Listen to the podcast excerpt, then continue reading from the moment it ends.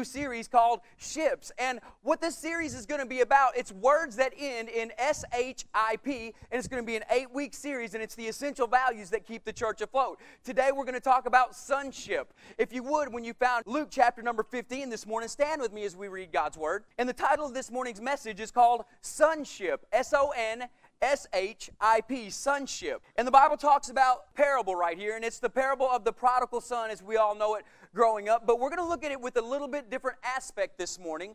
And so as we read this scriptures, I'm going to ask that God would open your hearts and your minds to hear this parable in a completely different way than you've ever heard it before. And so, Luke chapter number 15 and verse number 11, as we read the word of God, he says, And he said, There was a man who had two sons, and the younger of them said to his father, Father, give me my share of the property that is coming to me. And he divided his property between them. And not many days later, the younger son gathered all that he had and took a journey to a far off country, and there he squandered his property in reckless living. And when he had spent everything he had, a severe famine arose in that country, and he began to be in need and in great lack. And so he went and hired himself out to one of the citizens of that country. And the boss sent him out into the fields to feed the pigs. And when he was longing to be fed with the pods that the pigs ate, and no one gave him anything, but then he came to himself. One version says he came to his senses. But when he came to his senses, he said, How many of my father's father's hired servants have more than enough bread, but I perish here with hunger. I will arise and I will go to my father, and I will say to him, Father, I have sinned against heaven and before you. I am no longer worthy to be called your son. Treat me, though, as one of your hired servants. And he arose and he came to his father. But while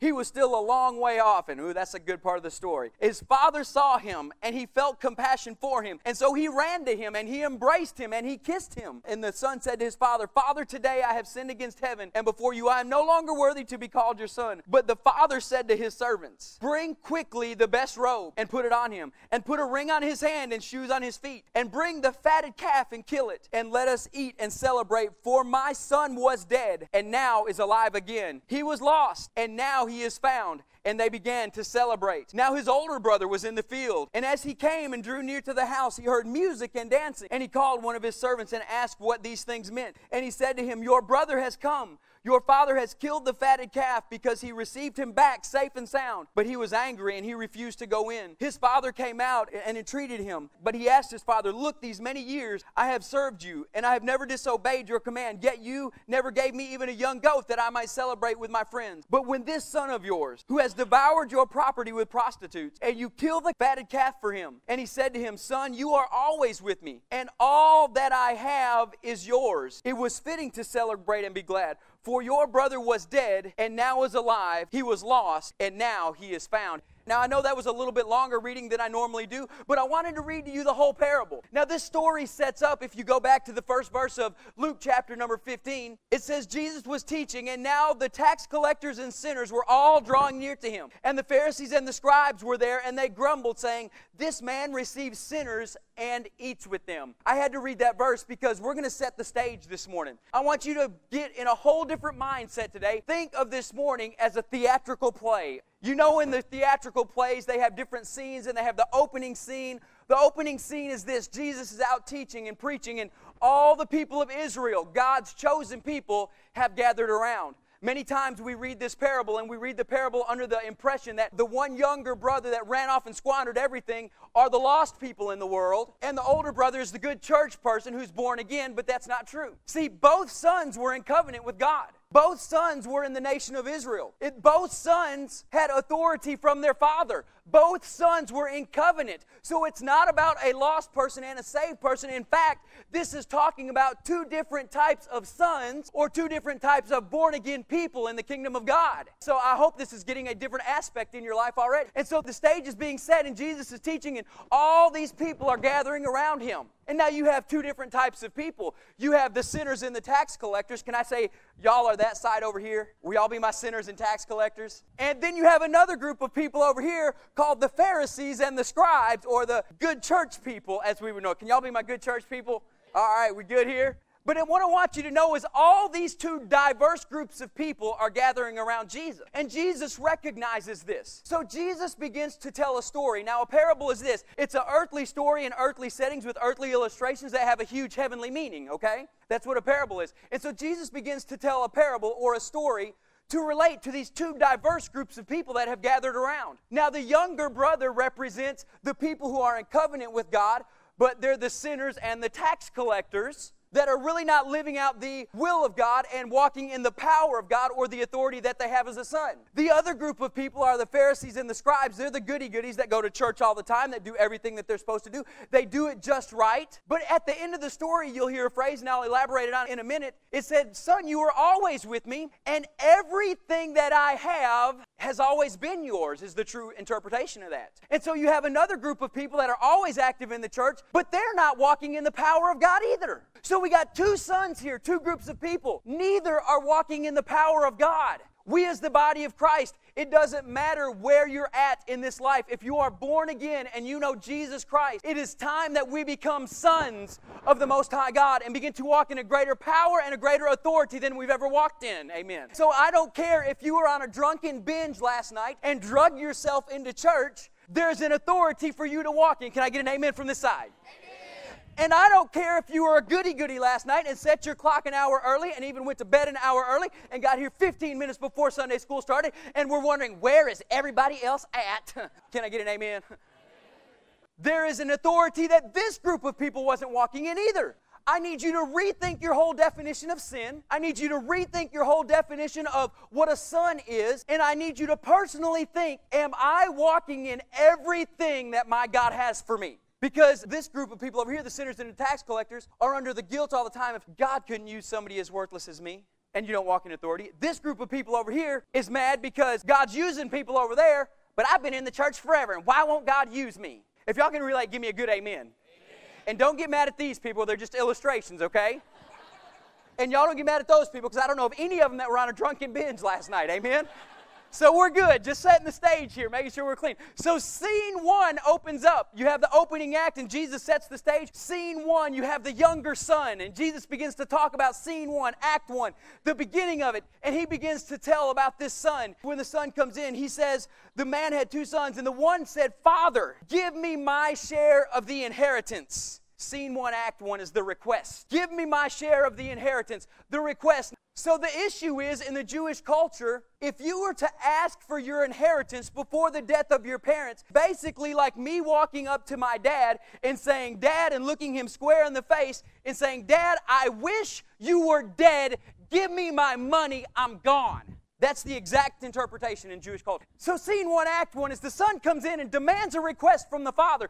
Most people in the Jewish culture, because they did believe in spare the rod, spoil the child, if that was said to their parents, they would have literally threw their kid a beating and then granted their request and forced them out of the house with no money, with no choices, with no option to say, fend for yourself. Because it was the greatest disgrace to a parent to have your child say, I wish you were dead. Because if you'll remember the Old Testament, the Bible says, honor your father and your mother, for this is the first commandment with a blessing. So, kids, if you want your life to be good, this is way off my subject line. If you want your life to be good as kids, honor your father and your mother because the Bible says it's the first commandment with a blessing. And the blessing is this that all will go well with you and you will live long on the earth. Parents, I'm telling you, you want your kids to be well and live long on the earth, you teach them honor. And so, in this process, the father, he didn't react like a normal father.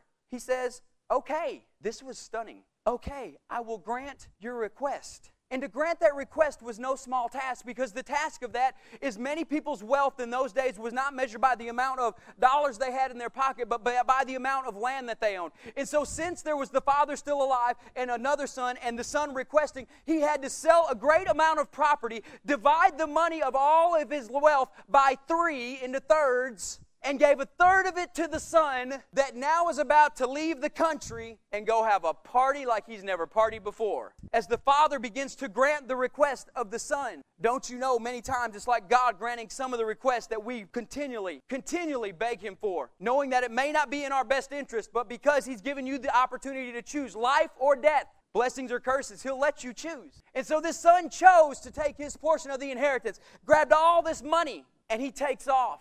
Now, listen to how the scripture phrases this. It says the father sold the property and divided it between them. Now, the term property here, I need to make a special note of this. The term property here in the Greek does not mean property is land. It's translated the word bios, B I O S, which means life. The father divided his life between his sons and gave him his life to go to another place and squander it however he wanted. Now remember, the younger son represents the sinners, it represents the tax collectors. And as the Heavenly Father looks down and he sees a group of people that he has given his life to, divided himself and gave life to this group of people and they took it, but yet they were living way below their authority as a child of God. So, scene one, act one, we have the request, and now that the request is made known, we know that the son ran off and he began to squander all his money with wealth and wild living, and he went on the greatest road trip ever. He has the party of all parties. And then I love this verse, and the Bible says, He comes to his senses. There's a wake up call. A lot of people in the American culture say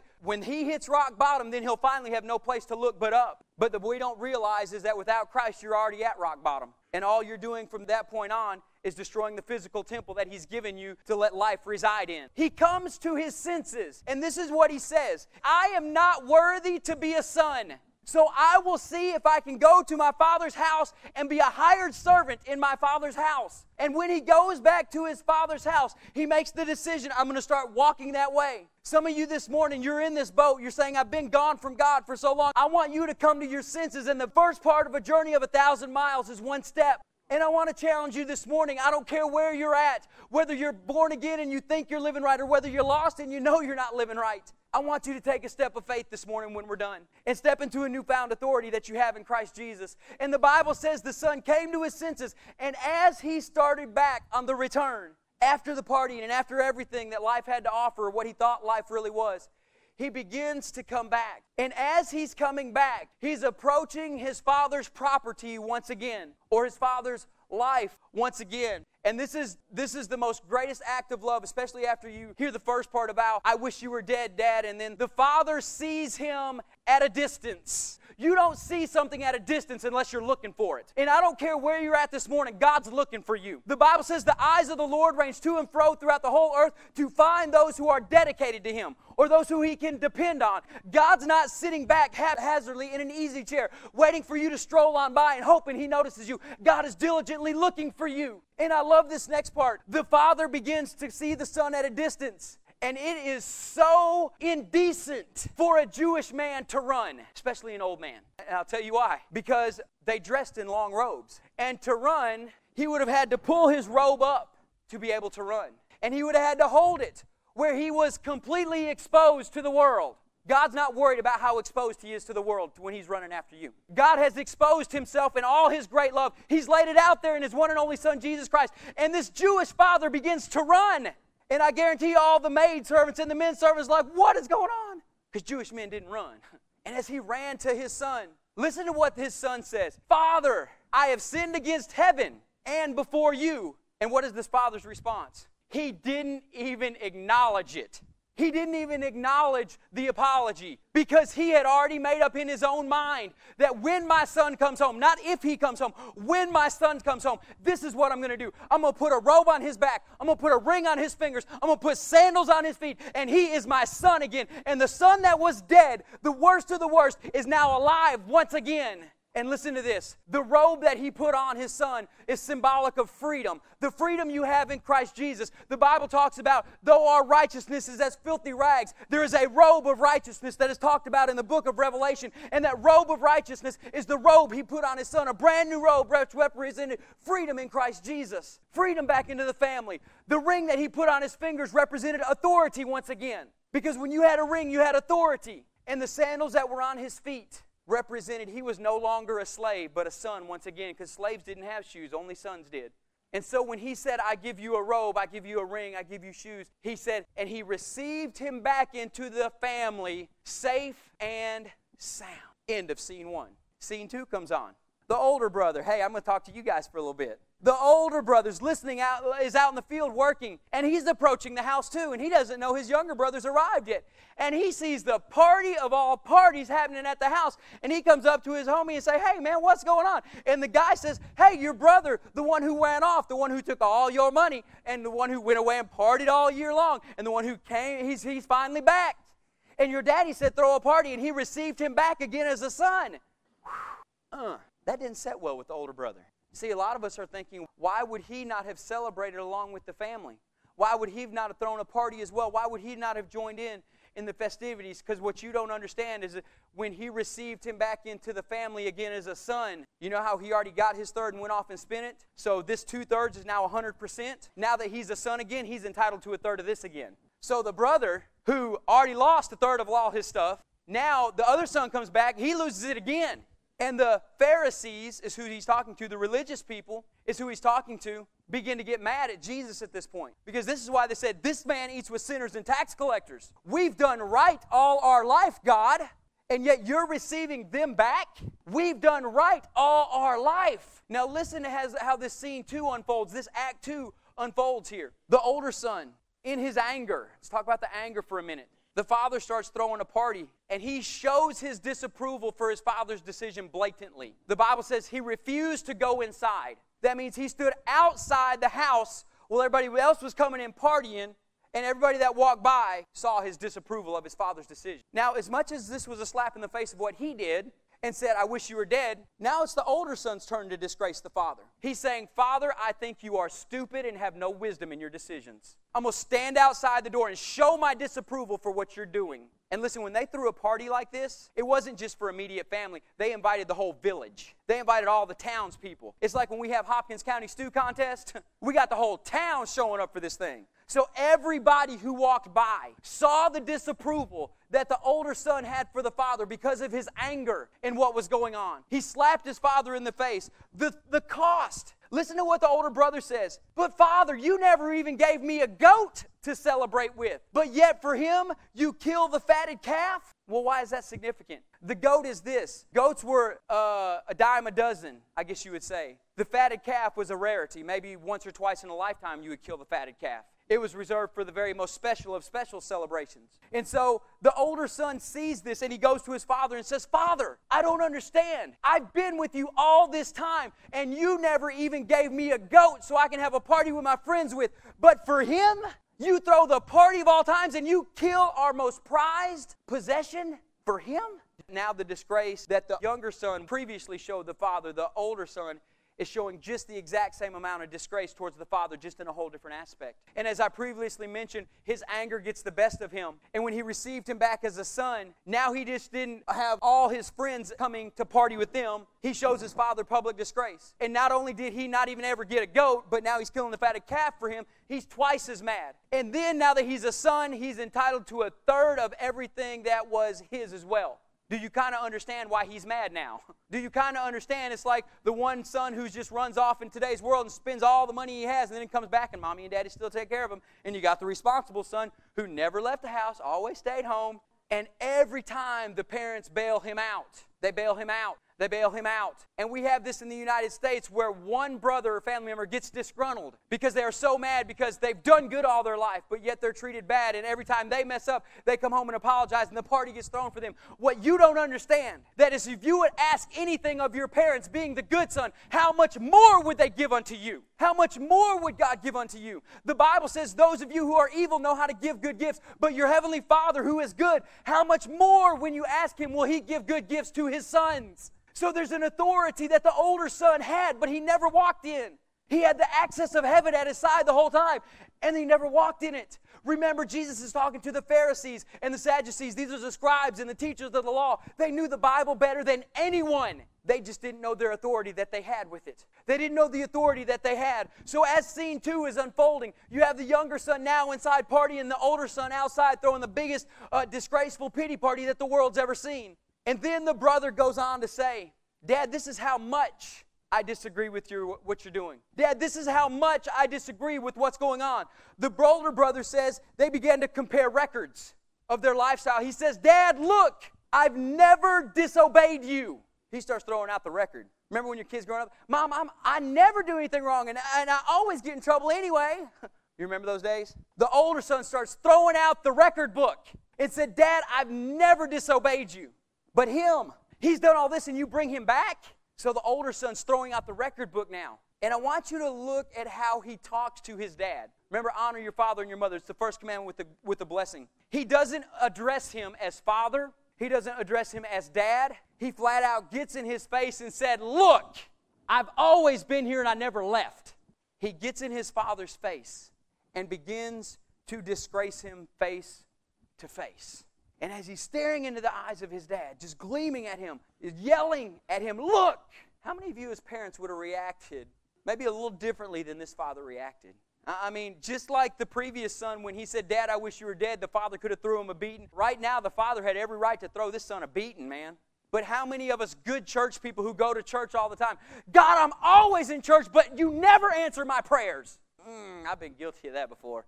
God, hello, you know, me, we started a church 15 years ago. I'd really like an answer to this. But yet, so and so who's lived in hell for the past 20 years comes in and you automatically grant their wish. Guys, I'm not saying I'm above this older son because I've found myself studying this out. I've responded a lot like the older son sometimes. And I know a lot of believers have. That, oh God, we've been faithful to church for six months and we committed to this, but you haven't came through yet, God. Really? Or God, I've given my tithes now for three weeks in a row. And you said you would pour open the floodgates of heaven, and all I had was a flat tire and a broken water heater. Really? Us good church people, we, when, when the pressure comes on, that's when we see how we talk to dad. Because we don't address him as Heavenly Father anymore. And, and we don't do the religious Jesus thing as our Father who art in heaven, oh, blessed be your name. Uh uh-uh. uh When things get tight and in a pinch, God, where are you at? uh, uh, am I wrong? I've been there before, okay? I've been there with church issues before. There's time about 10 years ago when the church wasn't doing really good, actually about seven years ago, and, and we didn't really have enough money. It was Monday morning, the offering it came in, and it was horrible. I ain't gonna lie, it was a horrible offering. We didn't have enough money to, to pay the bills the next week. And I went to God and I was mad. And I said, God, don't you even care that we're out here in the middle of nowhere where you brought us?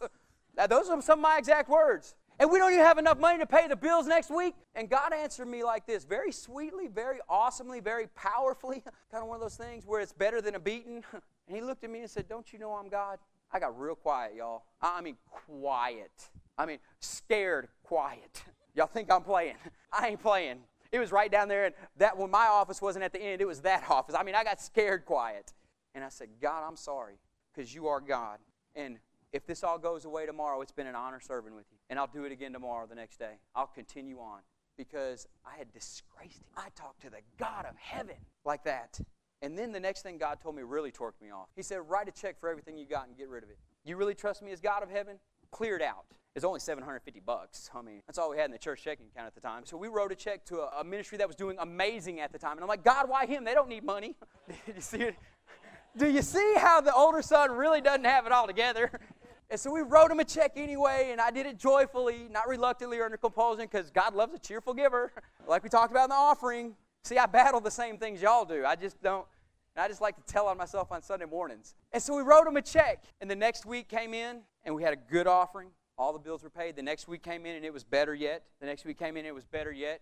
And it was better yet. And since that day, we have not lacked in the church one time for what we're calling God to do. It's amazing. And so when the older son got in his father's face and said, Look, Dad, I'm disagreeing with everything you're doing, God began to respond to this older son, just like God responded to me. Let's look at the response. The father said this to the son Please come into the party. He didn't throw him a beating, he didn't kick him out of the estate either. He looked at him and said, Please come into the party. Don't you understand what's happening? And why was he saying that to the Pharisees? Because the Pharisees should have known that when the religious or, or, when the sinners and the tax collectors were coming to Jesus and Jesus was receiving them in, the Pharisees should have been throwing the biggest party of all. But yet they were the most disgruntled. Because, see, even good church people got issues too. So I want you to reevaluate your whole, whole viewpoint on sin this morning. Because even if you're a good church person, I guarantee you there's issues that the Father wants to correct and make you a son and walk in greater authority. And so God calls, or the, the Father calls to the Son and says, Please come in. And then he says this to the older son, and so powerful. He explains how much authority that the older son had that he never knew. For whatever reason, I don't know. He never knew about. He says, Son, all that I have is yours. And it always has been. How many times are we sit in church and beg and plead, oh God, if you would, oh God, if you would? And God's already said, all that I have is already yours. Just step into it. Take a step of faith. Because just as you got born again, you were saved by what? By grace, through faith. You inherited salvation, so do all the rest of the promises of God come just like salvation. By the grace of God, because of what He did, not what you did. By faith in God and what He said, and taking God at His word. All of the access of heaven is yours. And these people, the Pharisees, the older son, didn't know it. Thus is the close of scene two. And thus is the close of the parable, which actually makes Jesus the worst storyteller ever. What happened? Did the family get reconciled? What happened? Everybody, all the crowds, they understood Jewish culture so much better than we did because that's who they were. All the crowds are sitting there with on the edge of their seat saying, What happened? What happened? Did he go into the party? Did they reconcile? Did he leave? Did we have so as the soap opera turns again next week? What happened, Jesus? And Jesus stops the story because this is what Jesus was saying. The actual account of the whole story that he's telling was not to the sinners and to the religious people, but it was actually directly pointed at the religious people. Everybody could relate to it. But many of us in this room, we do sit in the seat of the older son. And God's saying, the decision, church, is yours. You can go off and throw a pity party, and you can go off by yourself, and you can be mad at all the sinners that are getting saved, even though we try to celebrate it. But deep down inside, there's some undealt with jealousy, some anger issues that God, I've served you for so long, and yet they just now get born again, but I see blessing in their life and not in my life. See, he was directly pointing to the Pharisees because many of us have a Pharisee spirit on us at times where we say, But God, what about me? And God looks at you and smiles and said, All that I have is yours. See, the younger son, there was an authority that he wasn't walking in. And it was the authority and the power of God's grace that when he would stay in the household of his father, everything that he needed would have been provided, but he lost it all. He had an authority he didn't know about. The Pharisees over here had an authority that they didn't know about. They stayed in the house, but they still were just as impoverished as the younger son, or so they thought, because they had an authority that they didn't walk about, so the authority that they didn't walk in or didn't know about. And in this story, we call it the story of the prodigal son. Actually, actually, who is the real prodigal in the story? Who is the real prodigal in this story? Because the word prodigal in this story does not mean, it does not mean wayward. It does not mean wanderer like we've thought about it. It does not mean one who disbanded and went out. The word prodigal actually means, it means recklessly extra- extravagant, having spent everything. The true prodigal in this story is the father. He spent everything to get his son back, and he spent everything to keep his son in the house. He spent recklessly and extravagantly to keep his family together. And we know that the father in the story represents God. God is the true prodigal. He spent everything that heaven had to offer for you. Whether you're the drunken binge person or whether you're the religious stereotype person, God spent it all and He gave it to you. And this is what God wants from you this morning. Whether you're over here in this section or whether you're over here in this section, He wants you to become a son, not just somebody who lives in His house. We got too many Christians just living in the house and not being sons. We got too many Christians coming to church but not walking in authority. I want this church to rise up in sonship, a newfound authority. Whether you're in this section or whether you represent this section, there's an authority that the body of Christ has not tapped into recently, and it's called being a son of the Most High God. And that's who God said we were. And He spent recklessly and extravagantly to get you to that point sonship if we are going to be a church that strives and thrives and floats and stays above the things of the world, it's going to be because we got a Father who is not of this world. It's going to be because we got a God who is higher than the, than, than, the, than the tallest mountain, who can bring us through the deepest seas. It's because we got a God who wasn't just at the house, but He's a God who is waiting for His Son to come home.